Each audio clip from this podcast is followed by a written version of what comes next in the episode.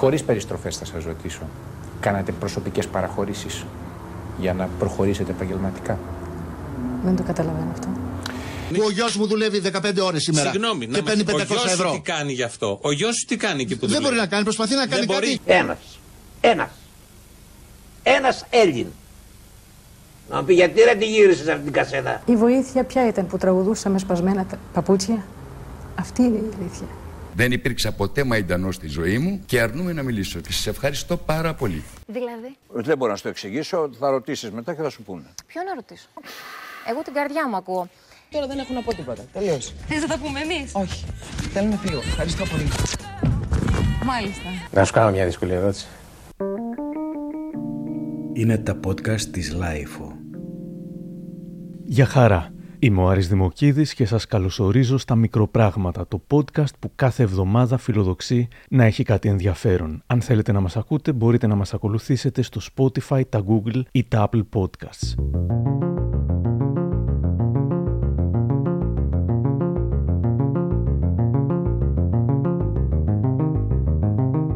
Πριν καιρό είχα κάνει ένα επεισόδιο με άβολες συνεντεύξεις και τώρα ήρθε η ώρα να θυμηθούμε μερικές ακόμα.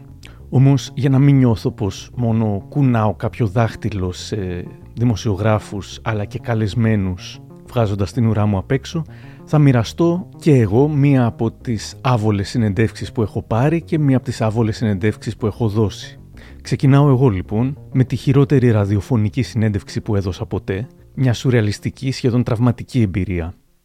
Δεν έχω καθόλου καλή σχέση με το πρωινό ξύπνημα. Όταν τέλειωσα το σχολείο, ορκίστηκα να μην με ξαναξυπνήσω ποτέ πρωί και κυρίως να μην ξυπνήσω με ξυπνητήρι. Αυτό προκαλούσε διάφορα προβλήματα και φυσικά την συνεχή γκρίνια των γονιών μου.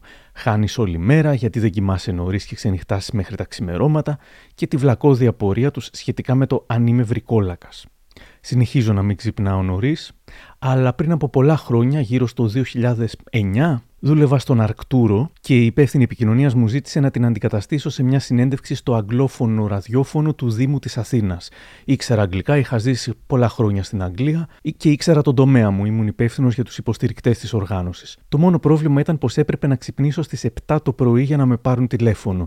Είχε τύχει να κοιμηθώ στο πατρικό μου το προηγούμενο βράδυ πριν τη συνέντευξη, οπότε γύρω στις 7 το πρωί με είδαν οι γονείς μου, έκπληκτοι, να βγαίνω από το δωμάτιο, κλείνοντας το ξυπνητήρι, και ήταν σαν να είδαν φάντασμα. Είχα κοιμηθεί εξαιρετικά αργά, νομίζω μετά τις 5, και δεν μπορούσα να κοιμηθώ γιατί ήξερα ότι σε κάποια στιγμή θα πρέπει να ξαναξυπνήσω, και ήμουν σαν ζαλισμένο κοτόπουλο. Όμως η δουλειά μου ήταν πάνω απ' όλα. Καθώς περίμενα στη γραμμή, προσπαθούσα να θυμηθώ όλες τις αγγλικές λέξεις κλειδιά που θα περιέγραφαν τον τομέα μου και να βάλω σε μια σειρά τις σκόρπιες σκέψεις μου σχετικά με τη σημασία της προστασίας των άγριων ζώων. Όταν η συνέντευξη είχε τελειώσει, η μαμά μου θα μου έλεγε πως μιλούσα υπερβολικά αργά και νησταλέα και πως φοβόταν μήπως κοιμόμουν πάνω στο ακουστικό. Καθώς έδινα τη συνέντευξη, βέβαια αυτό δεν το συνειδητοποιούσα, νόμιζα πως μιλούσα γρήγορα, λέγοντας όσες βλακίες μου περνούσαν από το μυαλό. Μόνο το δεύτερο ήταν αληθές. Γιατί με το που με καλωσόρισαν στα αγγλικά και αφού ανταλλάξαμε κανένα δυο φιλικές κουβέντες που θυμόμουν ακόμα τα αγγλικά μου, συνειδητοποίησα πως δεν είχαν κανένα σκοπό να με ρωτήσουν για τον τομέα μου. Αντιθέτως, με αρκετά επιθετικό τόνο, μου ζήτησαν να τοποθετηθώ για τις καταγγελίες κτηνοτρόφων σχετικά με την καταστροφή της οδειά τους από πεινασμένες αρκούδες. Δεν είναι μόνο πως δεν είχα ιδέα τι έπρεπε να πω σε αυτό, δεν ήταν ο τομέας μου, ήταν ότι έπρεπε να το πω και στα αγγλικά. Προσπάθησα να στρέψω την κουβέντα σε πράγματα που ήξερα, όμως μου λέγαν Απαντήστε, τι λέτε σε αυτούς τους ανθρώπους, πώς θα τους αποζημιώσετε και πού πρέπει να κάνουν αιτήσεις, σε ποιο Υπουργείο; Λίγο η νύστα, λίγο η ταραχή, λίγο το ότι δεν ήξερα λέξεις κλειδιά, πώς διάολο ήταν ο κτηνοτρόφος, η σοδιά, το κοπάδι, με έκανε να τα χάσω. Ε, the people, the farmers, not the farmers, I mean the, the κτηνοτρόφοι, πρότεινα μπας και με βοηθήσει αυτή, αλλά δεν με βοήθησε.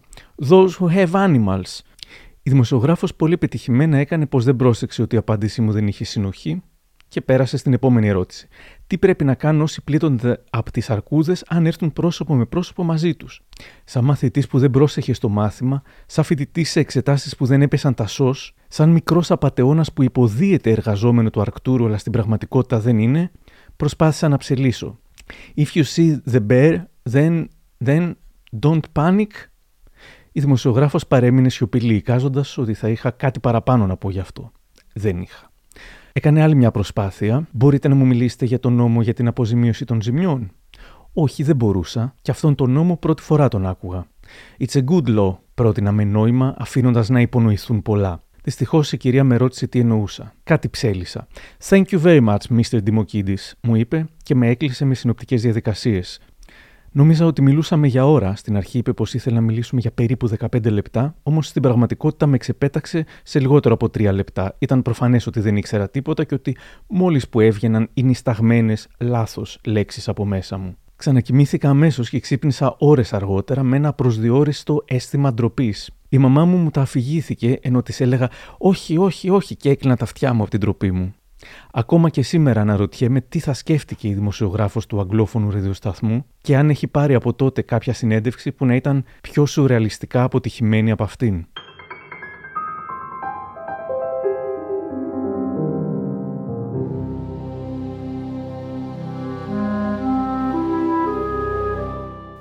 Ελπίζω βέβαια πως κανείς δεν την άκουσε, σε αντίθεση με την επεισοδιακή εκπομπή της ελληνοφρένειας στο Real FM με καλεσμένο τον Τζίμι Πανούση στις 16 Οκτωβρίου του 2014. Ο Θήμιος Καλαμούκης και ο Αποστόλης Μπαρμπαγιάννης είναι ανοιχτά υποστηρικτές του Κομμουνιστικού Κόμματος Ελλάδας. Ο Πανούσης ήταν αριστερός, ανένταχτος, αντιεξουσιαστής και ενώ κάποιος απ' έξω θα θεωρούσε πως πάνω κάτω θα συμφωνούσαν στα βασικά αριστερά ζητήματα, αποκαλύφθηκε σοκαριστική διάσταση απόψεων και αυτό που ξεκίνησε ως μια δεικτική αλλά πάντα χιουμοριστική συνέντευξη κατέληξε σχεδόν τσακωμός. Για πολλή ώρα πέφτουν χιουμοριστικές μπιχτές μεταξύ τους κάθε φορά που ο Πανούσης αναφέρει κάτι για το κουκουέ. Μετά όμως από δεκάδες πηγενέλα το πράγμα αρχίζει να σοβαρεύει. Δεν δέχομαι όλα αυτά τα γελία άτομα, οι οποίοι είναι οι χοβάδες, έχουν πάρει τις φραγίδες του κόμματος, δεν έχουν καμία σχέση, δεν μπορέσανε να διατηρήσουν ένα ραδιοφωνικό σταθμό. Ένα κόμμα, ένα τηλεοπτικό και ένα ραδιοφωνικό σταθμό δεν μπορέσανε, τον πουλήσανε στο κεφάλαιο. Όσο τον είχαν, έπεσε τη, τη πιο χιδέα μορφή καπιταλισμού του τηλεμάρκετινγκ. Αυτοί οι άνθρωποι δεν έχουν καμιά σχέση με τον κομμουνισμό, είναι ηλίθιοι για να βγουν αυτά του τσουτσέκια, ένας κουτσούπα που δεν κάνει ούτε για το καθαριστήριο να διευθύνει, να μου κάνει ας πούμε την. Δεν μπορέσανε ένα ραδιοφωνικό σταθμό. Πώς θα κάνουν ένα κίνημα ολόκληρο; Ο ΣΥΡΙΖΑ δεν μπορεί να πληρώσει τους τεχνικούς του και θα φέρει να φτιάξει τη χώρα; Τους τεχνικούς στο κόκκινο δεν μπορεί και να τους πληρώσει, κόβει τα λεφτά από τους άλλους υπαλλήλους. Δεν μπορούν ένα ραδιόφωνο και θέλουν να πιστέψουμε ότι θα φτιάξουν αυτοί τον κόσμο. Χρυσή Αυγή, Κουκουέ και φασίστες όλων των χρωμάτων δεν ξαναπληρώνω. Εγώ θέλω. Τους βάζεις όλους το ίδιο. Στο ίδιο. Και χειρότερο, διότι το Χρυσαυγή το ξέρεις και το Γνίτη το ξέρεις. Τον άλλο δεν ξέρεις, το Σιζέο που στο παίζει φίλος. Ο ένας είναι φωνιάς όμως, έτσι μην μπερδευόμαστε. Από τις κονσέρβες του εμφυλίου θα περάσουν όλοι αυτοί. χρόνια μετά. Θα περάσουν όλοι αυτοί. Συνθήκε διαφορετικές. Προσέξτε, από τις κονσέρβε του εμφυλίου θα περάσουν. Το βάζεις με το μαχαίρι στο φύσα. Την κονσέρβα του εμφυλίου με το μαχαίρι στο φύσα. Ναι, τώρα μην κάνουμε προβοκάτσια. Εσύ το έκανες. Εσύ το έκανες. Σου, είπα, σου είπα ότι εγώ δεν δέχομαι να πληρώνονται από τους οπαδού. Ναι, αλλά ε, τσουβάλιασε μέσα πράγματα. Δεν τσουβάλιασα καθόλου. Είναι φασίστες, δεν έχουν σχέση με το κίνημα και το αποδεικνύω. Το σπίτι του λαού το λεγόμενο, όταν το δώσουν σε κανέναν άνθρωπο να πάει κανένας άστεγος να μείνει, το έχουν τα τσουτσάκια μέσα με τα φαντάσματα να πούμε του Στάλιν και δεν μπορούν να αναπληρώσουν πέντε ανθρώπους. Είναι φασίστες. Και απ' την άλλη μου κάνουν κριτική για το σύστημα. Ποιο κριτική θα κάνει σε Καραγκιόζη; Πού να πάει, να μην υπάρχει. Όχι, να πάει στο Μπούτιν, δεν ξέρω που θέλει να πάει. να, πάει. να, να μην σε ενοχλεί παρουσία του Κουκουέ στον τόπο εδώ. Πάρα, κάνει μεγάλη ζημιά. Τη μεγαλύτερη καταλα... ζημιά το κουκουέ. Οι λεγόμενοι δίθεν αριστεροί είναι που κάνουν τη ζημιά, είναι οι πυροσβέστες. Όταν κατεβαίνει ο κόσμος να κάνει μια, μια διαδήλωση ουσιαστική, θα βγουν αυτοί μπροστά, θα την καπελώσουν, θα τη φέρουν εκεί που πρέπει. Το έχουμε ζήσει σε χώρες δουλειάς, σε πανεπιστήμια. Ο γιος μου για να πάρει στο πανεπιστήμιο βιβλία έπρεπε να γραφτεί Ξέρεις στο κουκουέ. Αλλιώς δεν έπαιρνε βιβλία. Από ένα λαϊκό καλλιτέχνη όπως εσύ και με το μυαλό που έχεις εσύ, να πεις και για τον Μπόμπολα τα ίδια, αλλά λες μόνο για τον Κουτσούμπα τα ίδια. Γιατί δεν το λες αυτό. Τι εννοείται; Τι μια ώρα εννοείται ότι χτυπάμε τον Μπόμπολα. Μία, πώς; Το, ο Μπόμπολα τι κάνει; Κάνει τα κόμματα αυτά για να έχει την Αττική Οδό. Πληρώνουμε 3 ευρώ, ας πούμε. Εγώ προσπαθώ να μην τα πληρώνω. Κάποιος θα νομίζω ότι για το μνημόνιο, για τη φτώχεια, για όλα αυτά φταίει ένα κόμμα. Δεν φταίει ένα κόμμα. Φταίνε οι δίθεν αριστεροί. Αυτοί φταίνε. Στο Πολυτεχνείο οι κουκουέδες μας βγάζαν οι κνήτες έξω την Παρασκευή γιατί είναι προβοκάτσια των Αμερικάνων το Πολυτεχνείο. Και μετά μόλις είδαν ότι ο κόσμος πήγαινε, τότε το καπελώσανε με δαβανάκιδε και διάφοροι. Ήρθε και το Πασόκ, ο Λαλιώτης και όλοι αυτοί. Αυτοί που βρίζουμε τώρα ως φρικιά και αναρχικούς, αυτοί ήταν που βγήκαμε και κάναμε το Πολυτεχνείο και κάναμε όλα, όλα τα πράγματα. Στο χημείο δεν μας δίρανε, δεν μας βγάλανε έξω. Τα μάτ δεν μπορούσαν. Μας βγάλανε οι οικοδόμοι του Κουκουέ. Τα κνάτ τα λεγόμενα. Αυτοί μας βαρέσανε και μας χτύπησαν και μας βγάλανε έξω. Καθώς οι τόνοι ανεβαίνουν, είναι από τις ελάχιστες συνεντεύξεις του που συμβαίνει αυτό. Μιλάει σοβαρά, συγχυσμένος για πολλή ώρα, και αυτό είναι επιτυχία των δημοσιογράφων της Ελληνοφρένειας. Αυτοί αρχίζουν να τον πιέζουν γιατί δεν λες για τον έναν, γιατί δεν λες για τον άλλον. Όμως, όσο τον πιέζουν, τόσο οχυρώνεται και αυτός πίσω από την άποψή του και η συνέχεια γίνεται ακόμα πιο εκρηκτική. Ο Μπελογιάννης είχε την άποψη αυτή που λέω εγώ. Γιατί ο Μπελογιάννης. Αυτό είναι και την βορυχία. Δεν είναι καθόλου τη βορυχία. Την βορυχία. Το τι είχε ένας νεκρός κάποτε. Ο Άρης είναι την βορυχία που τον έχουν. Το τι είχε ένα. Τι έκανε το κουκουέ με τον Άρη. Το τι είχε ένας εκτελεσμένος και μέχρι την τελευταία στιγμή έλεγε Ζήτω το κουκουέ. Και το 52. Το κουκουέτο τότε το λέω και εγώ ζητώ. Όπως το λέει και ο πατέρας μου και η οικογένειά μου. Το κουκουέτο τώρα δεν έχει καμία σχέση. Με τη, συνεχώ... καμία σχέση με τη συνεχή εναλλαγή. Με τη συνεχή εναλλαγή επιχειρημάτων και από το ένας στο άλλο, σκέφτομαι πώς να σε αντιμετωπίσω. Δεν Αν πρέπει αστεία. Όχι στην κουβέντα εδώ. Στην όχι, κουβέντα. πρέπει να πω την άποψή μου. Την λέτε κάθε μέρα. Και είδες πώς τη λες και καθαρά και μάλιστα από την ελληνοφρένεια. Ναι, να την και σε φωνάξαν και με χαρά και να τα πεις. Να μιλήσω κι εγώ τώρα. Όχι, να μιλήσω, γόρι μου. Εγώ είμαι καλεσμένος, σου μιλάς κάθε μέρα. Σήκω φύγε ρε καραγκιότσου κουτσούμπα, δεν κάνεις για αυτή τη δουλειά. Να πάει. Να δηλαδή, φύγει, να πει εγώ δεν συμμετέχω στις εκλογές. Στο παζάρι. Θα σου πω, βλέπω κάτω από αυτά που λες. Όχι, τι να κρίνω. Όχι, να μην κρίνεις τώρα, με κρίνεις εμένα, βλέπεις αυτά που λες. Όχι, όχι, όχι. Τι δεν θες να υπάρχει, γιατί για μένα δεν θέλω να υπάρχει Χρυσή Αυγή, έτσι ναζιστές, και δεν θέλω να υπάρχουν αυτοί που σφετερίζονται τη ζωή του πατέρα μου και τη ζωή των, των θειών μου και των, των, μου. Που πεθάνανε στο βουνό Επονίτσε. Στο ΕΑΜ είμαστε 95% κόσμος. Σωστό. δεν πάνε να το 3%. Όμως, ξέρεις τι, καταλαβαίνω την προσωπική σου. Δεν είναι προσωπική, είναι όλο του κόσμου. Όταν μου λες για θύμους, Όταν πεθάνουν και αυτοί οι γέροι που ψηφίζουν για... λόγω. Να σου πω κάτι. Όταν και ο παπάς μου ψήφιζε μέχρι να πεθάνει. Συμφωνώ. Όταν μου λες για θείους και τα λοιπά, εντάξει, δεν μπορώ να μπω και σε πολλά να σε στριμώξω περισσότερο. Καταλαβαίνω του καθενός και σέβομαι. Την αλήθεια λέω. Ναι, ναι, τι δική σου. Σέβομαι του καθενός. Δεν είναι μία η αλήθεια. Ότι έχει 3% του κουκουέ. Δεν είναι αλήθεια; Αντί να έχει 15 και 20. Με μνημόνιο. Χωρίς 8 ώρο. Δεν συμμετέχει ένα αριστερό κόμμα σε αυτό το πανηγυράκι των εκλογών. Δεν συμμετέχει. Άλλο θέμα αυτό τώρα. Όχι, είναι το ίδιο θέμα. Ναι, δεν συμμετέχει και δεν πληρώνεται. Από τα βρώμικα λεφτά. Και πρέπει να δώσουμε στο κουκουέ ένα ποσοστό και στη Χρυσή Αυγή. Δεν θέλουμε να δώσουμε. Θα πάρουμε από τους οπαδού τους. Να σου πω, μην το δώσεις. Δεν το, το παίρνει από τους φόρους. Δεν με υποχρεώνει. από τους φόρους έχει πάρει ο Σαμαράς τα πάντα. Ναι. Δεν λέξει τέτοιο πάθος για το Σαμαρά. Δεν έχω πάθος για το Σαμαρά. Δεν έχω το κουκουέ μου, και τον Κουτσούμπα. Αν είναι δυνατόν. Δεν έχεις πάθος για το Σαμαρά. Εγώ δεν έχω πάθος. Σαμαράς είναι ένα γελίο άτομο. Ούτε για όλα αυτά. είμαι υπέρ της Τρόικας. Όχι, δεν ξέρω. Δεν λέω εγώ αν είσαι εσύ. Δεν έχω ακούσει το ίδιο πάθος. Αγάπη μου, έχω μεγαλώσει ένα σπίτι που όταν ακούγαμε το ρώσικο εθνικό ύμνο μας ανέβαινε. Καταφεύγεις το συνέστημα, καταλαβαίνεις ότι αυτό είναι άμυνα. Είναι συνέστημα. Δεν είναι. Είναι συνέστημα. Σεβαστό απόλυτα και εγώ λειτουργώ. Και εγώ λειτουργώ και το σέβομαι, γι' αυτό δεν μπορώ να σου πω περισσότερα. Δεν τους δέχομαι αυτούς τους τύπους. Έχω αγωνία. Δεν μισώ κανέναν. Δεν είναι κουκουέ αυτή.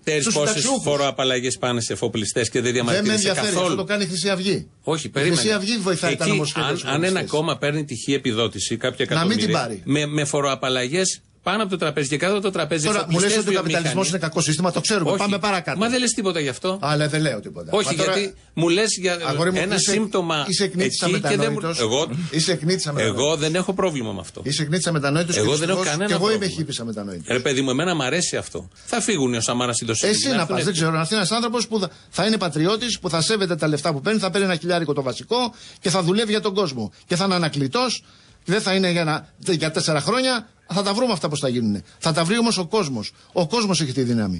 Η συνέντευξη έχει ξεφύγει εντελώς από τα αρχικά της θέματα και το χιούμορ και οι συνεχείς επαναλήψεις των ίδιων και των ίδιων επιχειρημάτων και ατακών και από τις δύο μεριές θυμίζουν καυγά ζευγαριού που ειδονίζεται να επαναλαμβάνει τα ίδια και τα ίδια. Στο τελευταίο κομμάτι της συνέντευξης, τα αίματα ανάβουν κι άλλο και οι μπιχτές γίνονται πλέον προσωπικές. Λίγο πριν το ψιλοσώσουν για να κάνουν φινάλε. Σε όλα έχεις μια απάντηση. Ε, δεν έχω μια απάντηση. Αυτή είναι η δουλειά. Μα συγγνώμη. Και αν λέμε αυτούς του φασίστες, ναι. τους ε, κνήτε, τους κομμουνιστές, τι θα πούμε τον άλλο που μαχαιρώνει τον ε, ποδηλάτη Πακιστανό στο δρόμο. δεν... Αν πούμε αυτούς του φασίστες. Ε, γιατί λίγο και οι όροι λίγο μπερδεύονται. Δεν υπάρχει κανένας διαχωρισμός. Μην, μην τα πάμε εκεί. Ότι είναι το ίδιο. Τι γιατί σου λέει μετά. Το λέει ο άλλος κάνει προπόνηση στο σώμα του Πακιστανού. Ποιος λέει δεν υπάρχει διαχωρισμός; Στο ο άλλος τι κάνει προπόνηση. Ο κνήτης; Τι προπόνηση. Συγγνώμη. Τι προπόνηση κάνει; Που ο γιος μου δουλεύει 15 ώρες σήμερα. Συγγνώμη. Και παίρνει 500 ευρώ. τι κάνει γι' αυτό; Ο γιος σου τι κάνει εκεί που δεν μπορεί να κάνει, προσπαθεί να κάνει δεν κάτι. γιατί δεν είναι μπορεί τα, να κάνει; Είναι τα συνδικάτα του Κουκουέ, διάφοροι κάθετοι που πληρώνονται. έχει πληρώνονται γιατί τα έχω ζήσει έχει καθημερινά. Έχει το Κουκουέ συνδικάτα; Αγάπη μου, και πάντα έρχεται με το ριζοσπάσι στον νόμο ο πληρωμένος, ο οποίος θα καταστρέψει τη συνέλευση των 100. Δεν αντιδράει στο 800 το ε, Κουκουέ. Δεν αντιδράει. Όχι. Μάλιστα. Να πει θα κάνουμε απεργία αν δεν πάρουμε το βασικό. 1η Νοέμβρη ένα από αυτά που κάνει τα ελάχιστα κατά τη γνώμη μου. Τα ελάχιστα που κάνει. Τη στιγμή και την εποχή που δεν κουνιέται τίποτα όμως. Να κάνει παραπάνω. Από τον κόσμο. Δεν περίμενα το Κουκουέ, περίμενα τον κόσμο. Στην Αργεντινή, συγγνώμη, καταφέρανε και διώξανε το μνημόνιό τους και τους Τροϊκανούς όταν είπαν ότι σε οποιαδήποτε συνέλευση εργοστασιακή ή πανεπιστημιακή δεν συμμετέχουν κόμματα. Αν δεν φύγουν τα κόμματα, είμαστε χαμένοι. Κάτσε, έχουμε και τα τυπικά. Περίμενε, ε, θα χαιρετήσουμε τώρα; Όχι, τώρα πρέπει να Α, χαιρετήσουμε. Έχουμε περάσει την ώρα, ναι. Λοιπόν, σε πολλά, εγώ δεν, σε πάρα πολλά δεν συμφωνώ. Να, το ξέρω, ναι. Το καταλαβαίνεις. Εγώ με χύπησε σε κνήτης. Όχι. Δεν... Ναι, ρε παιδί μου, δεν με ενοχλεί εμένα αυτό. Αν το λες για κακό, δεν, δε, κακό. δεν με ενοχλεί καθόλου. δεν είμαι κνήτης, βιολογικά δεν είμαι κνήτης, αλλά δεν το θεωρώ καθόλου κακό. Όχι, δηλαδή, μακάρι να ήμουν κνήτης, να σου το πω κι αλλιώ. Όχι βιολογικά. Το χίπι το θεωρείς κακό; Ούτε το χίπι. Δεν θεωρώ τίποτα κακό. Ούτε έχω κανένα, καμία αντιπάθεια για κανένα Απλώς και κανένα είναι άχρηστοι αυτοί που διαχειρίζουν τα πράγματα τώρα. Και προσπαθώ όσο μεγαλώνω να καταλαβαίνω τι ακριβώς παίζει και να συνδυάζω καταστάσεις και πράγματα. Και, όχι να παίρνω την άποψη που κυκλοφορεί στην τρίτη πλάκα του πεζοδρομίου για να τη λέω σοβαρή άποψη. Είναι το στίχημά μου το προσωπικό. Μπορεί να μην το καταφέρνω, αλλά τουλάχιστον το παλεύω. Να συμφωνήσουμε σε κάτι, ότι κάτι δεν πάει καλά στον χώρο της λεγόμενης αριστεράς. Όχι, δεν θα συμφωνήσουμε. Όχι, ούτε σε αυτό. Ωραία, πάει καλά. όχι. Όχι, δεν θα συμφωνήσουμε με αυτή την οπτική και με τα κίνητρα που έχεις εσύ με αυτό. Και εγώ έχω να πω πολύ περισσότερο για τα λάθη της αριστεράς και για το πώς την ήθελα την αριστερά. Ναι. Αλλά σε τέτοιο πλαίσιο συζήτησης δεν θα συμφωνήσουμε. Εγώ δεν συμφωνώ με τα κόμματα, παιδιά. Τα σε ευχαριστούμε πάντως που ήρθες και θα σε ξαναφέρουμε. Και θα, και θα έρθουμε να δούμε και την παράσταση. Εγώ θα σας ξαναφέρω γιατί θα αναλάβω εγώ εδώ. Να αναλάβεις την ελληνοφρένεια. λοιπόν, συγγνώμη για τους ακροατές που έχουν ταραχτεί. Το ζητάω δημόσια εγώ. εγώ ζητάω συγγνώμη το ξέραμε ότι είναι τέτοιος κάφρο χύπης. Αλλά είμαι από τις μας κάνει γυμνάσια γιατί κατά βάθο. Επίση είσαι κουρασμένος γι' αυτό βγήκαν αυτά; Είναι κουρασμένος. Και ο Τζίμις Πανούσης από το Κουκουέ περιμένει. Και ας λέει τώρα όλα αυτά που λέει, το, το απέδειξε με διάφορα. Από την αριστερά. Ποια είναι η μωρή αριστερά; Την κανονική αριστερά, όχι αυτή που υπάρχει τώρα. Ωραία. Αυτή που θα λοιπόν, φτιάξει ο λαός. Πέσαμε λίγο έξω, ζητούμε συγγνώμη και από τους ακροατές και από το μαγαζί. Γεια σας, ευχαριστούμε.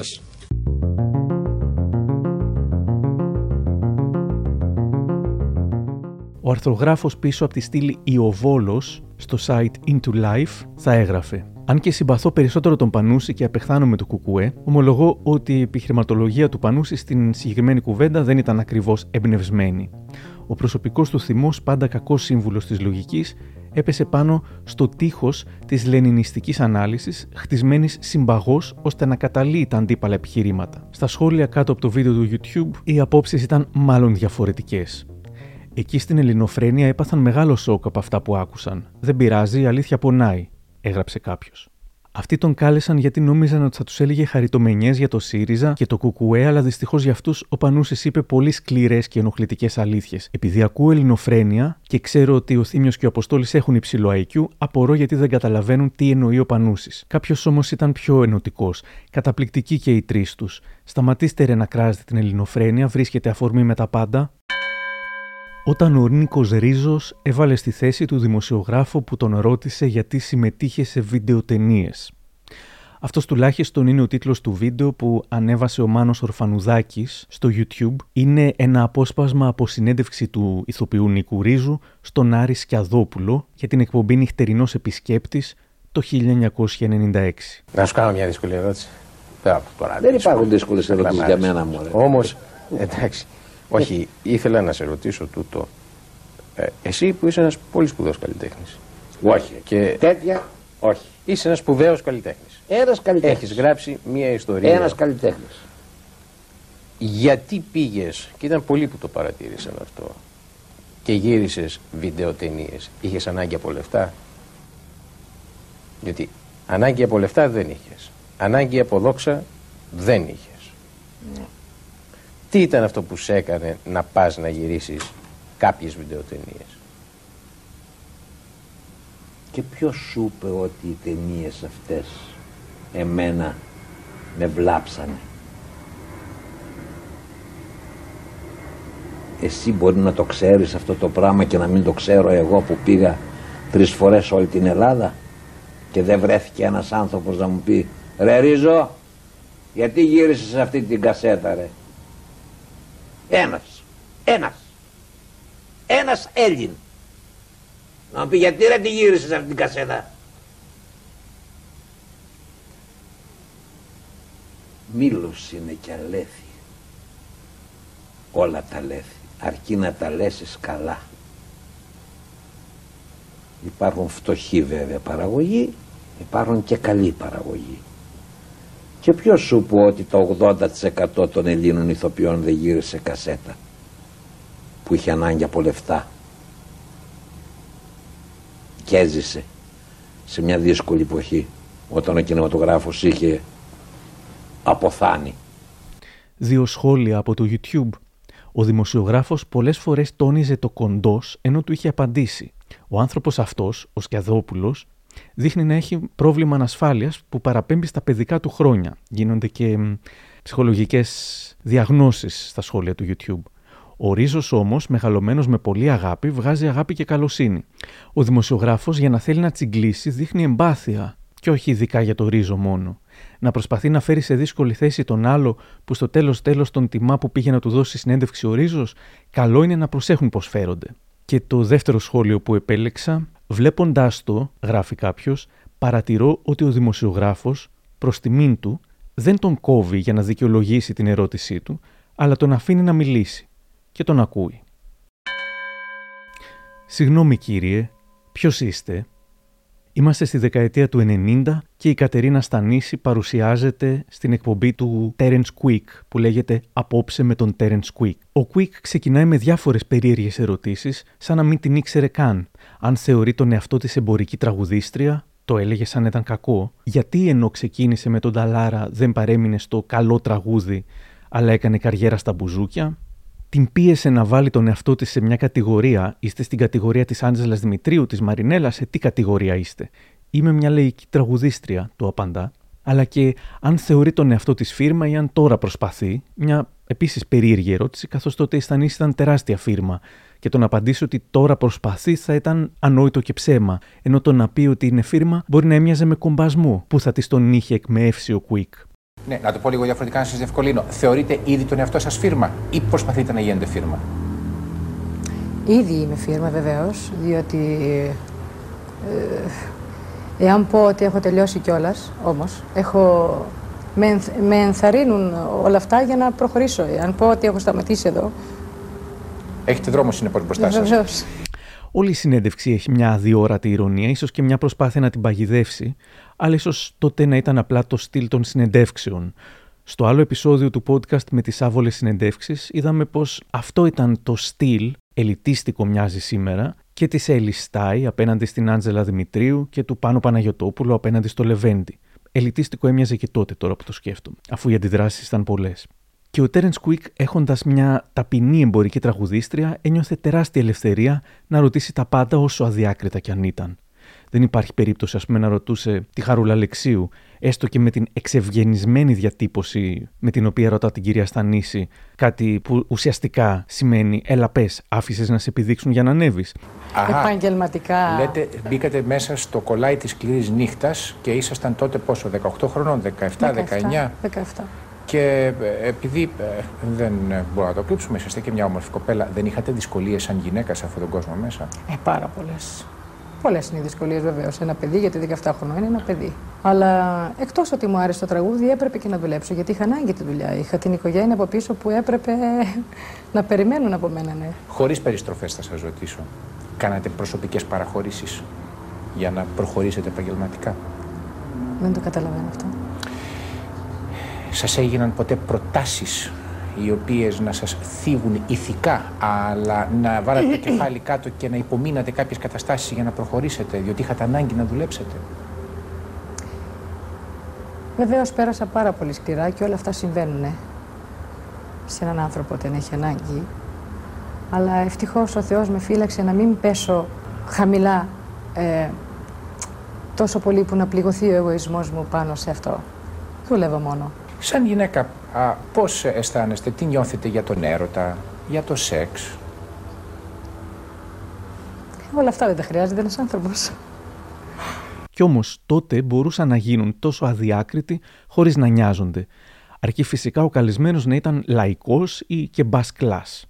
Είναι ενδιαφέρουσα συνέντευξη και η Στανίση βγαίνει συμπαθέστατη, σε αντίθεση με τον Τέρεν Κουίκ που κάθε τόσο βάζει φυτίλια σχεδόν κουτσομπολίστικα, πάντα με τον σοβαροφανή του τρόπο. Έχετε ήδη έναν γάμο στην ενεργητικό σας, ο οποίος δεν πήγε καλά.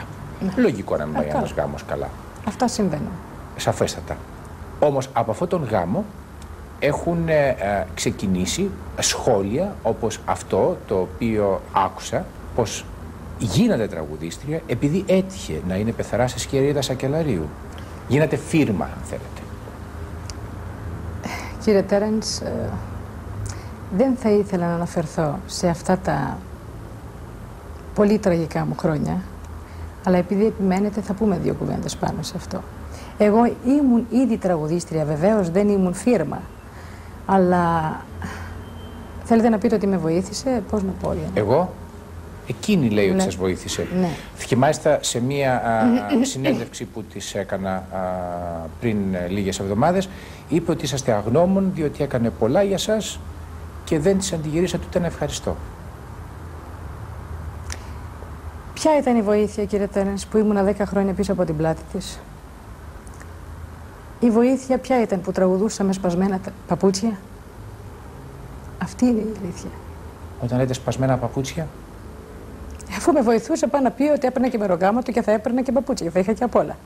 Ποια ήταν η βοήθεια; Εγώ όμως λόγω από τη φύση μου είμαι τόσο υπερήφανος άνθρωπος που μπορεί να πεθαίνω από την πείνα και ο κόσμος να νομίζει ότι πέθανα από το πολύ φαΐ.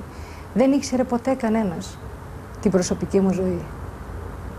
Υπάρχουν πολλά ακόμα σημεία που θα μπορούσα να βάλω, αλλά δεν είναι καν ενδεικτικά του πόσο ο σοβαρός δημοσιογράφος έκανε λες και αντιμετώπιζε ένα περίεργο εξωτικό φρούτο ή μια εξωγήινη. Απλά να πω πως πολλές ερωτήσεις ήταν υπομένες με τέτοιο τρόπο που έμοιαζαν να τις ζητούν να απολογηθεί για κάτι. Κάθε νέα ερώτηση έμοιαζε και με νέα κατηγορία εναντίον της ή εναντίον της καριέρας της.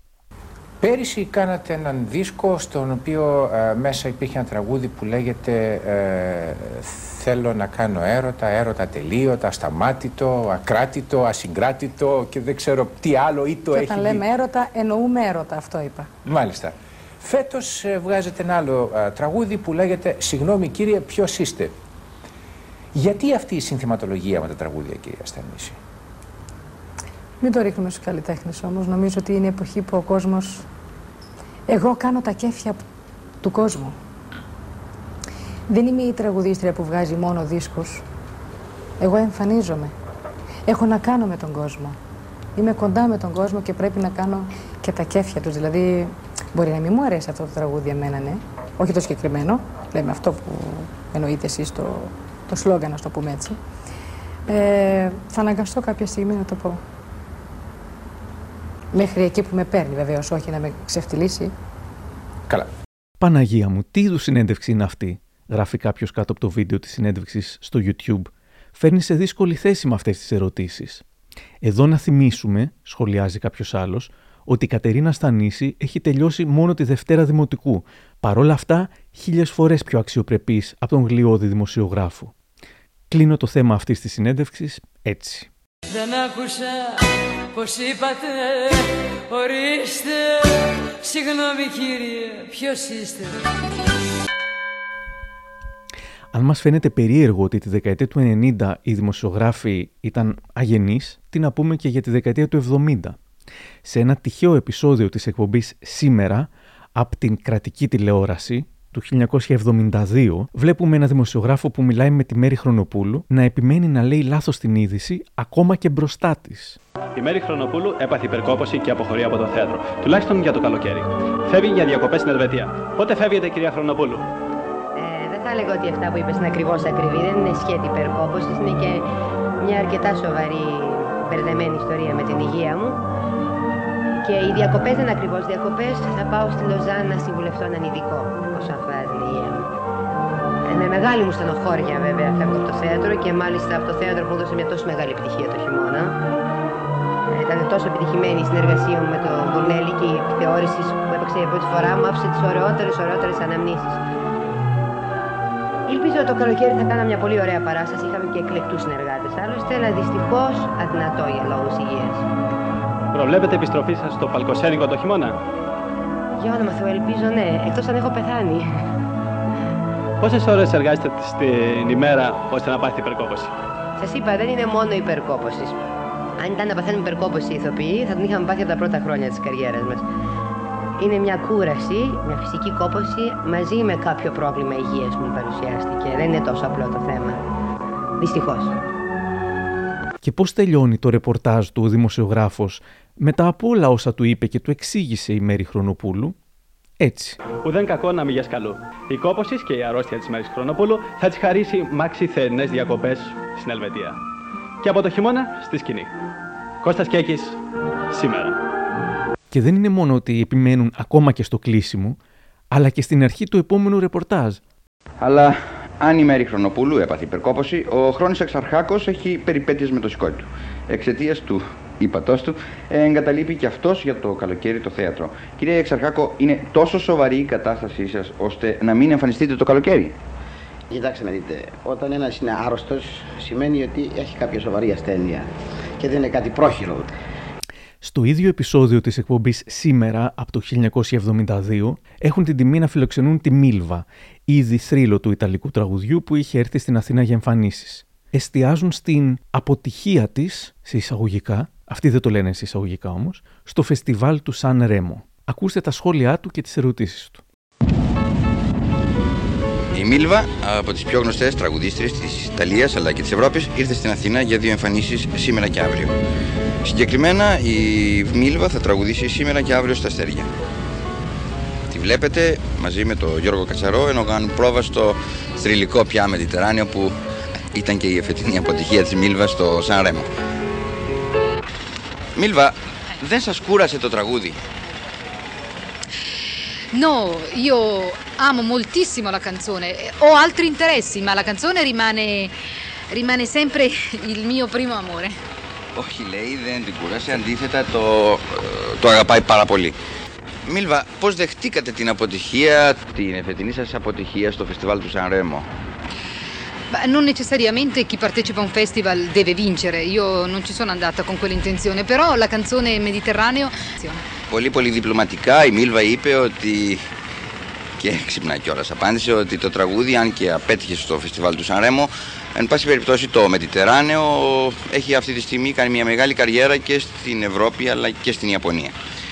Ανδρέας Δελιάνης, σήμερα. Μίλβα, πώς δεχτήκατε την αποτυχία σας; Εν τω μεταξύ, σιγά την αποτυχία. Και όταν αυτή απάντησε, αυτός την ηρωνεύτηκε κιόλας, μιλώντας σε εμάς, ως πολύ πολύ διπλωματική. Πάλι καλά που δεν της διέγνωσε και καμιά υπερκόπωση.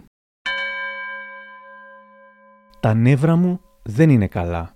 Καλλιτέχνες που περιμέναν πολλή ώρα στα παρασκήνια. Στις 21 Ιουλίου του 2012, η Μάριον Μιχελιδάκη έχει καλεσμένο τον ηθοποιό Γιώργο Αρμένη. Και γίνεται αυτό. Μεγάλη χαρά και με μεγάλο έτσι με αίσθημα απολογητικό υποδέχομαι τον κύριο Γιώργο Αρμένη, το σπουδαίο μας ηθοποιό, ο οποίος φέτος ε, φέρνει ξανά κοντά μας αυτό το έργο έπος, το μεγάλο μας τσίρκο του Ιάκωβου Καμπανέλη. Κύριε Αρμένη, σας δίνω το λόγο και ζητώ την επίοικιά σας δημόσια. Λοιπόν, ας, ας επικεντρωθούμε αν θέλετε στην παράσταση η οποία απόψε ε, δίνεται, την οποία παράσταση δίνεται απόψε στο Λαύριο γιατί είσαστε σε περιοδία. Είναι έτσι; Νομίζω ότι τα είπατε όλα και δεν έχω να πω τίποτα άλλο. Απλώς να διαμαρτυρηθώ σαν καλλιτέχνης. Από το 67 είμαι στο θέατρο και να ζητήσω συγγνώμη από τον Διευθυντή του Κρατικού Θεάτρου, τον κύριο Χατζάκη, και αρνούμε να μιλήσω. Γιατί είμαι πολλή ώρα και δεν μου αξίζει τέτοια μεταχείριση. Δεν υπήρξα ποτέ μαϊντανός στη ζωή μου και αρνούμε να μιλήσω. Και σας ευχαριστώ πάρα πολύ. Κύριε Αρμένη, συγγνώμη. Κύριε αλλά Αρμένη, τα νεύρα μου δεν είναι το καλά. Ξέρω, εντάξει. Το καταλαβαίνω απόλυτα. Είναι, σας ευχαριστώ είναι πάρα η πολύ. και η Σας ευχαριστώ φορές πάρα που πολύ. Σας ευχαριστώ πάρα πολύ. Θα με αναγκάσετε να βγάλω το μικρόφωνο και να φύγω. Όχι, ωραία. Να ολοκληρώσω εγώ τουλάχιστον. Ολοκληρώστε και πέστε ό,τι σήμερα, θέλετε. Αρνούμε να μιλήσω. Σήμερα εδώ. Λοιπόν, ε, ε, Προσωπική άποψη δεν είμαι διάσημος, ούτε έχω σημαντικό έργο δεκαετιών, αλλά θέλω να πιστεύω πως αν ποτέ γινόμουν διάσημος και σπουδαίος και τρανός, ότι δεν θα κάκιωνα έτσι. Βέβαια, είναι άνθρωποι και ηθοποιοί. Ο Αρμένης είπε: Τα νεύρα μου δεν είναι καλά. Πάντως, στα σχόλια στο YouTube, το 100% είναι του στυλ μπράβο γίγαντα, την έβαλες στη θέση της, τη δημοσιογράφο κλπ. Και γενικά έτσι είναι τα σχόλια σε τέτοιες περιπτώσεις, μόνο όμως αν ο καλλιτέχνης είναι του ποιοτικού. Γιατί αν κάνει τα ίδια παιδιάστικα νάζια και είναι του εμπορικού, πόσο μάλλον αν είναι γυναίκα, τότε οι τηλεθεατές μπορεί να γίνουν έξαλλοι μαζί της, όπως στην περίπτωση της Βάνας Μπάρμπα. Το 2010, όταν η Φέης Κορδά και ο Γιώργος Λιάγκας ήταν ακόμα ζευγάρι και παρουσίαζαν το νέο πρωινό του Μέγκα, προλόγησαν καθυστερημένα τη Βάνα Μπάρμπα γλύφοντάς την όσο μπορούσαν για να τη γλυκάνουν. Δεν τα κατάφεραν. Εδώ είμαστε λοιπόν, απολαύσαμε και μόδα και έχουμε Έχουμε απέναντί μας μία. Μια, μια στάρ μεγάλη, ρε παιδί μου. Τώρα η Βάνα Μπάρμπα είναι όλα. Είναι μεγάλη στάρ, είναι. Τώρα δεν λέω όμορφη γυναίκα, γιατί ξέρεις όποιον λέμε ότι είμαι όμορφος τώρα τελευταία. Ε... Κάτι γίνεται. Κάτι γίνεται, ναι. Γιατί δεν λε ότι τσακωθήκαμε πριν από λίγο. Να πούμε ότι τσακωθήκαμε διότι ε, Όχι, τσακωθήκαμε, σκοτωθήκαμε. Τα 20 λεπτά που μένουν στο τέλος είναι ένας πραγματικά πολύ λίγος χρόνος για την ε, Βάνα Μπάρμπα. Ήταν λάθος ο προγραμματισμός να απολογηθούμε και έπρεπε να έχουμε τουλάχιστον δύο 20 την Βάνα Μπάρμπα. Καθόλου, Απολο... εγώ δεν ζήτησα απο... αυτό. Εγώ ζητάω Βάνα, ο απολογούμαστε... να έχει λίγο χρόνο, αλλά να έχει. Ωραία. Πάμε Έτσι. λοιπόν να δούμε τώρα. Και επειδή εγώ τώρα το έχω πάρει στο κρανίο, κάντε να πάρω λίγο αέρα. λίγο και δεν μου αρέσει και αυτό το. Ξαφνικά περιμένουμε και να βγούμε 5 λεπτά στο τέλος. Μας νομίζετε εσείς ότι δεν είναι 5 λεπτά. Για ποιο λόγο δεν καταλαβαίνω. Επειδή πάρα πολλές φορές επειδή πολλές φορές έχει τύχει να ήσουν καλεσμένη στις εκπομπές μου πάνω από έξι φορές και σε εκπομπές ε, και στο κανάλι που ήμουν στο Alter. Ξέρω πραγματικά ότι είσαι αυθόρμητη. Άλλο να είσαι στο Alter και άλλο να είσαι στο Mega. Αν θεωρείς επειδή στο Mega ότι εμείς πρέπει να είμαστε τα φυτά εσωτερικού χώρου τα δικά σας, κάνετε λάθος. Γιατί, ε, γιατί δεν σέβεστε γι' αυτό. Ε, εμείς προσωπικά έγινε ένας λάθος προγραμματισμός. Δεν ενδιαφέρει. Εγώ λοιπόν ήθελα να πω για την παράστασή μου, τώρα δεν έχω να πω τίποτα. Τελείως. Θες να τα πούμε εμείς; Όχι. Θέλω να φύγω. Ευχαριστώ πολύ. Μάλιστα. Είναι τη μόδα. Εμείς ετοιμάσαμε και μία σύνδεση με την κυρία Λεβιζοπούλη. Εγώ δεν θέλω να σε πιέσω, να κάνεις όπως νομίζεις. Πραγματικά να ζητήσω ακόμα μία φορά συγγνώμη γιατί έγινε ένα λάθος στη ροή της εκπομπής, αλλά όπως και να έχει, αυτό δεν σημαίνει ότι δεν σεβόμαστε και δεν εκτιμούμε την Βάνα Μπάρμπα ακόμα και με αυτή την συμπεριφορά της. Και από την άλλη, σε μία εκπομπή πρέπει και να είμαστε μπροστά και να προστατεύουμε το όποιο λάθος ε, και να αναλαμβάνουμε και την ευθύνη. Υπήρξαν κάποια σχόλια τύπου Καλά τους είπε η Βάνα Μπάρμπα, το αντιπαθώ αυτό το ζευγάρι, αλλά τα περισσότερα ήταν εναντίον της Μπάρμπα. Δεν διαφωνώ, αλλά από ό,τι φαίνεται κριτήριο για το αν επιτρέπεται μια εκπομπή να αργήσει να βγάλει ένα καλεσμένο είναι η ποιότητα του καλεσμένου. Αν είναι ποιοτικός, είναι απαράδεκτο που τον καθυστέρησαν. Αν δεν είναι, καλά τις έκαναν. Α πούμε, να ένα σχόλιο όπως λέμε πάντα, να έχεις υπομονή και να ξέρεις να περιμένεις. Φέη και Γιώργο τα κατάφερε μια χαρά μόνη της να την κράζει όλη η Ελλάδα. Κάτι μου λέει πως το ίδιο άτομο δεν θα έγραφε και κάτω από του κυρίου Αρμένη το βίντεο όπως λέμε πάντα να έχεις υπομονή και να ξέρεις να περιμένεις. Ακόμα και κάποια σχόλια που μπορεί να έδιναν δίκιο στην Βάνα Μπάρμπα θεωρούσαν ότι ξέφυγε. Δίκιο έχει η Βανούλα, υπερβολική όμως, γράφουν. Και ένα από τα σχόλια που ανέβηκε τις ημέρες που ανέβηκε και το βίντεο, δηλαδή πριν από 12 χρόνια, μιλάμε για το 2010, γράφει «Χριστέ μου προβλήματα που έχει ο κόσμος, τι δουνουτού και οικονομική κρίση μου λέτε». Η περίπτωση του Τάσου Χαλκιά. Η περίπτωση του ηθοποιού Τάσου Χαλκιά είναι λίγο πιο σύνθετη, γιατί βγήκε μεν στραβωμένος, αλλά υπήρξε ένας συνδυασμός αργοπορίας στο να τον βγάλουν και λαθών της παρουσιάστριας. Ο ορισμός της άβολης συνέντευξης, καθώς από την αρχή, όσο και αν προσπαθεί η κυρία Μαλέσκου, ο ηθοποιός προτιμά να απαντά σχεδόν μονολεκτικά, περιμένοντας πότε θα τον ρωτήσει για το θέατρο. Ε, νιώθουμε ότι είναι ένας δικός μας άνθρωπος, τον σέβομαι όμως πάρα πολύ. Είναι ο κύριος Τάσο Χαλκιάς και πάνω τον συναντήσω. Χρόνια πολλά. Γεια σου. Δίνουμε χέρια, βάζουμε ντετόλ. Ξέρετε πώς πάει αυτό. Καλώς ήρθατε. Χαίρομαι πάρα πολύ. Ευχαριστώ πολύ. Σε τι φάση σας πετυχαίνουμε, Γιορτινές ημέρε, εσείς εργάζεστε, φαντάζομαι. Ναι, όταν οι υπόλοιποι άνθρωποι δεν εργάζονται, εμείς εργαζόμαστε.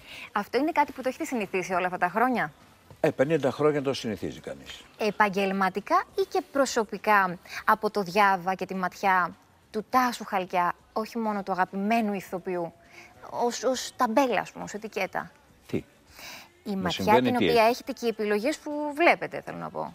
Ξεκινώντας από τότε που τουλάχιστον εγώ σας θυμάμαι από το Love Story, από το Σάκη τον Ιτραυλικό, έναν ρόλο και ένα αγαπημένο πρόσωπο, μέχρι και τώρα.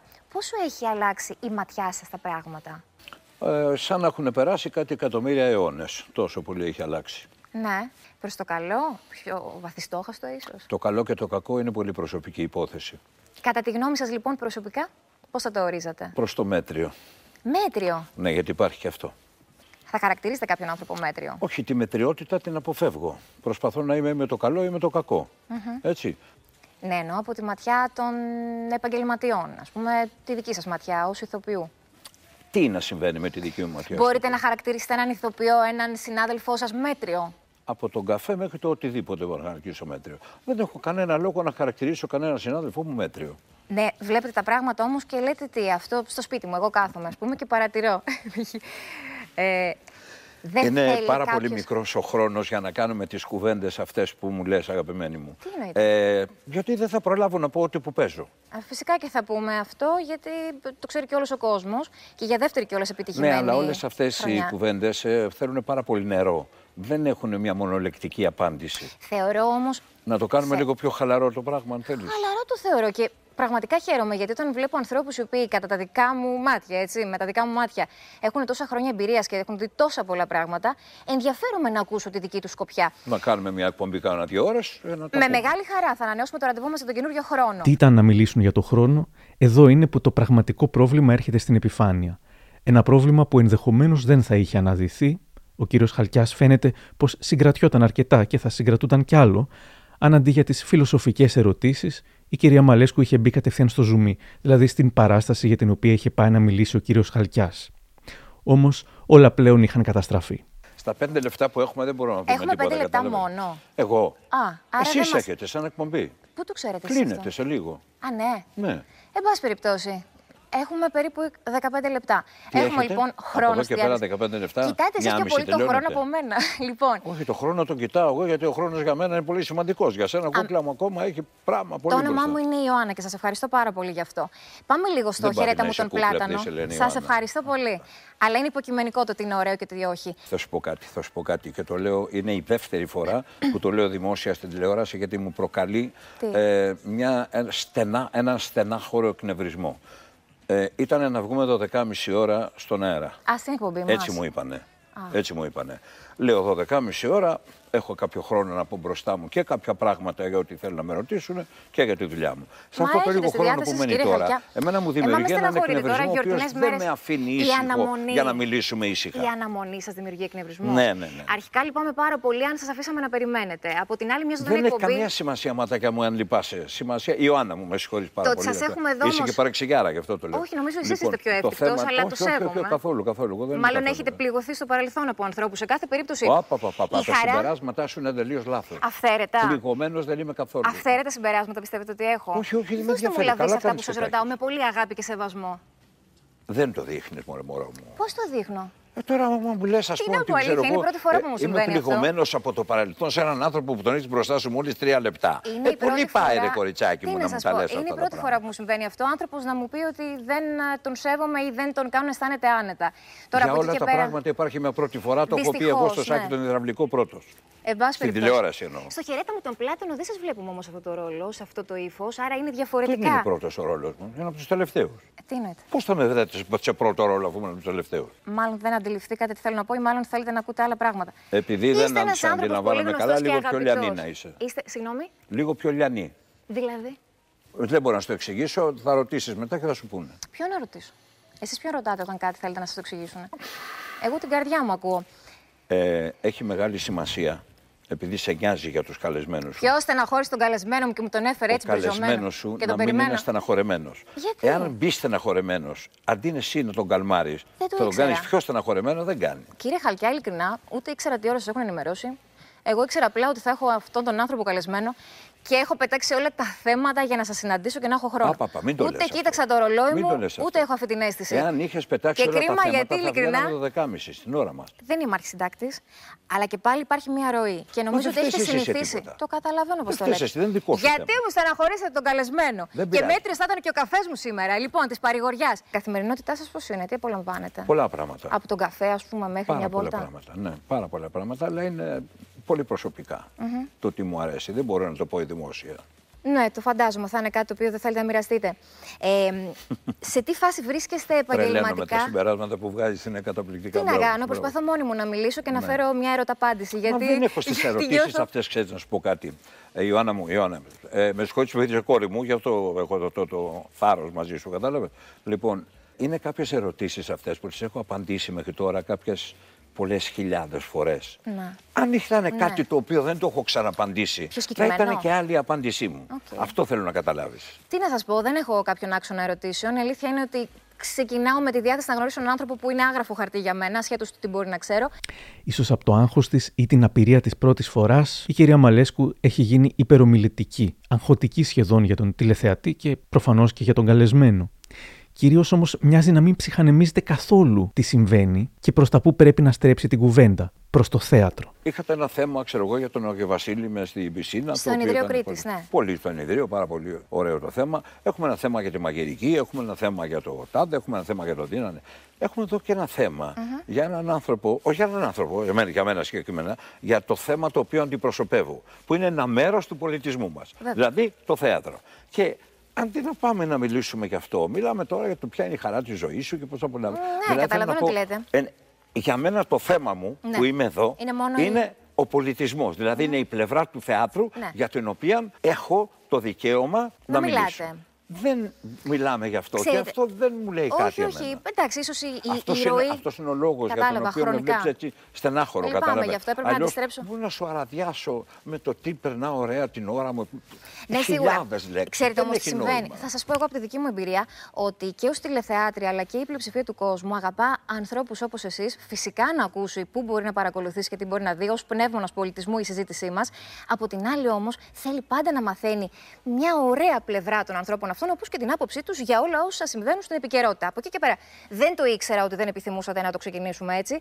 Ε, λυπάμαι πάρα πολύ αν σας έφερα σε δύσκολη θέση. Συμπεράσματα στη ζωή μου, ναι, μπορεί να έχω μάθει Μιλάμε να βγάζω. Σε λάθος βάση. Μιλάμε σε λάθος βάση. Εγώ άλλα λέω, εσύ άλλα λες. Πιστεύετε δεν επικοινωνούμε. Δεν μπορούμε να επικοινωνήσουμε. Αλήθεια, έτσι νιώθετε; Ναι, ναι. Ε, ε, λες εσύ, ας πούμε, δεν ήξερες ότι εγώ δεν ήθελα να απαντήσω σε αυτά. Ναι, ναι. Δεν ήθελα να απαντήσω. Το σέβομαι Είναι ότι τα έχω πάει. Όχι.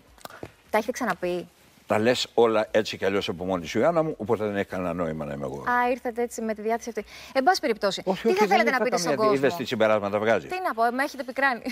Ε, λοιπόν, τι θα θέλετε να πείτε στον κόσμο; Αν σε έχω πικράνει, με συγχωρείς πολύ. Δεν ήρθα με αυτό το σκοπό εγώ. Εσείς πόσο με έχετε πικράνει, το έχετε σκεφτεί; Σας αφήσαμε να περιμένετε. Βρε, παιδιά, πόση ώρα περιμένω ο άνθρωπος, δεν μου είπε κανένας τίποτα. Λοιπόν, 25 λεπτά για να βγω στον αέρα. Και άλλη μισή ώρα που ήρθα νωρίτερα. Δεν θέλετε ούτε πούδρου ούτε τίποτα, καταλαβαίνω.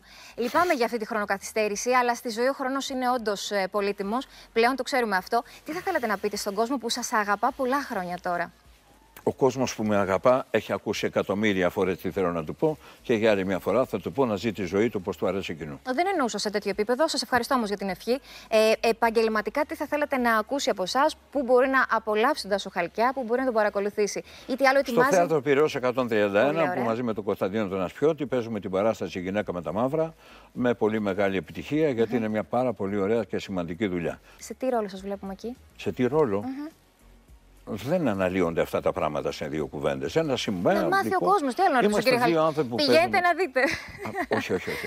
Ε, δεν έχει, άμα του πω εγώ του κόσμου τώρα τι ρόλο παίζω, δεν θα έρθει να με δει. Μην το λέτε, δημιουργεί ένα ενδιαφέρον. Γιατί από τη δική σας ματιά έχετε φιλτράρει την προσωπικότητα αυτή που υποδίεστε. Ξέρεις αν που διακρίνεται ότι είναι λόγια ο σεβασμός στο ότι μην το λέτε αυτό, μην το κάνετε αυτό. Μετά. Όταν μου λες εμένα να μην λέω αυτό που τα λέω 50 χρόνια και είμαι 50 χρόνια στο επάγγελμα του θεάτρου ναι. και δεν ξέρω εγώ τι λέει ο κόσμος για μένα ή δεν ξέρω εγώ τι θέλει ο κόσμος από το θέατρο, δεν είναι σωστό να μου το λες. Αυτό λυπάμαι αν το εισπράτετε έτσι. Έχω μάθει να σέβομαι στη ζωή μου όλο τον κόσμο. Εγώ πόσο δεν μάλλον. τα πράγματα όπως μου τα λένε. Είναι η ματιά που έχουμε καμιά φορά στα πράγματα. Λυπάμαι αν ήρθατε προκατηλημένος και αν ήρθατε έτσι ταλαιπωρημένος.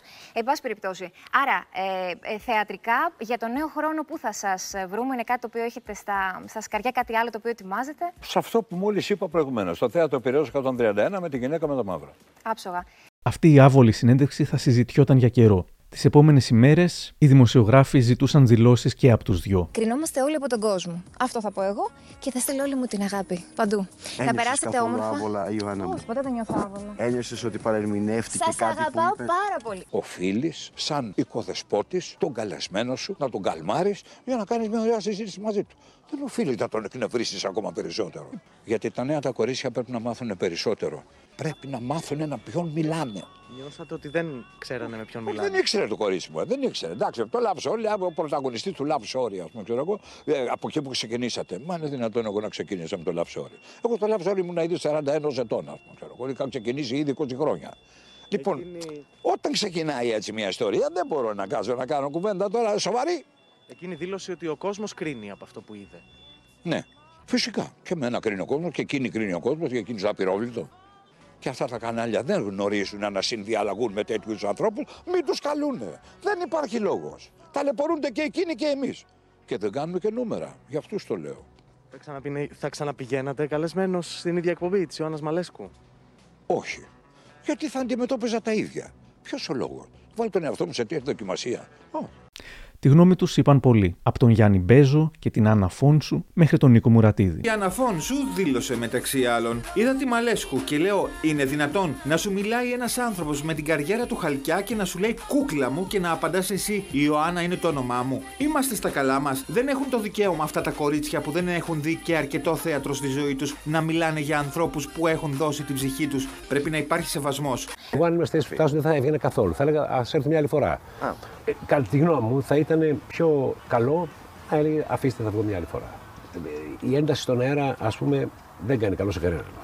Δεν κατηγορώ, δεν κάνω κριτική ούτε της ε, κυρίας Βαλέσκου, ούτε του φυσικά του Τάσου. Απλώς δεν είναι εποχές για να δημιουργούμε τέτοιες τριβές και να τις βλέπει ο κόσμος. Φωνάζει έναν άνθρωπο. Δεν μαθαίνεις ποιος είναι. Δεν μαθαίνεις την ιστορία του. Δεν τον σέβεσαι. Τότε γιατί τον φωνάζεις; Τελικά σε επόμενες δηλώσεις και των δύο εμπλεκομένων, οι τόνοι έπεσαν. Και φυσικά του εύχομαι τα καλύτερα γιατί είδα πρόσφατα ότι είχε και κάποιο ατύχημα ο άνθρωπος. Εύχομαι να είναι όλα καλά. Η υγεία είναι που προέχει. Όλα τα άλλα λύνονται.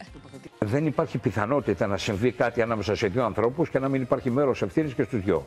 Ε, Όμως γνωρίζω και πολύ καλά ποιο είναι το μέρος της ευθύνης που μου ναι. αναλογεί. Δεν είναι 50-50.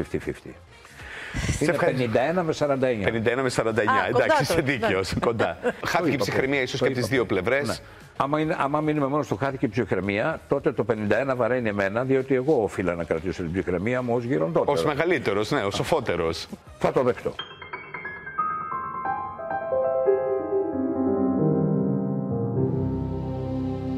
Στην αρχή του επεισοδίου σας αφηγήθηκα μια άβολη συνέντευξη που έδωσα και τώρα κλείνοντας θέλω να πω για μια άβολη συνέντευξη που πήρα. Τον Οκτώβριο του 2008 το περιοδικό Soul, στο οποίο έγραφα, με έστειλε να συναντήσω έναν κύριο που έστεινε βιτρίνες καταστημάτων. Οι βιτρίνες του ήταν έξυπνες πρωτότυπες δημιουργικές. Δούλευα πάλι τότε στον Αρκτούρο, αλλά ταυτόχρονα έβγαζα παιδικά βιβλία που είχαν κάνει αρκετή επιτυχία και δούλευα ως δημοσιογράφος αλλά και blogger. Παρ' όλα αυτά το ανυπόφορο baby face μου, η μικροκαμωμένη κορμοστασιά μου και το γεγονός ότι μικροέδειχνα δραματικά απέτρεπε οποιονδήποτε να με πάρει στα σοβαρά. Αυτό ήταν ένα πρόβλημα πραγματικά που πίστευα ότι δεν θα ξεπερνούσα ποτέ. Το 2008 ήμουν 30 ετών, όμως έδειχνα, σύμφωνα με τους περισσότερους, αρκετά κάτω από 20 χρονών.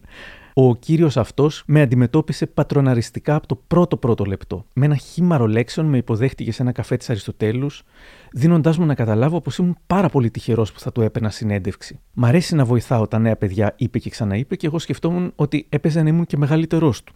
Υπομονετικά άκουσα ένα σωρό συμβουλές του για τη δημοσιογραφία και το πώς θα πάω μπροστά και πώς να γράφω σωστά. Ντράπηκα να του αναφέρω όσα ήδη έκανα και του έδωσα τη χαρά να νομίζει ότι προωθεί και βοηθάει ένα νεαρό και άβγαλτο παιδάκι. Όσο εγώ ντρεπόμουν να πω οτιδήποτε καλό μπορεί να είχα κάνει ποτέ, το 90% της συνέντευξης δεν το απομαγνητοφώνησα καν. Ήταν τόσο υπερβολικό, τόσο αλαζονικό. Εγώ είμαι καλλιτέχνης, εγώ είμαι σπουδαίος κλπ. κλπ. Που ήταν για μένα πάρα πολύ άβολο, γιατί μου ερχόταν συνέχεια να βάλω τα γέλια. Προσπάθησα και έφτιαξα ένα κείμενο που δεν τον εκθέτει, παρέδωσα το κείμενο στην ώρα μου στο περιοδικό, δεν μπήκε ποτέ μου είπαν ότι ο φωτογράφος ε, δεν είχε βγάλει καλές φωτογραφίες, κάτι τέτοιο. Ήταν η πιο περίεργη, η πιο δύσκολη ίσως συνέντευξη που πήρα ποτέ.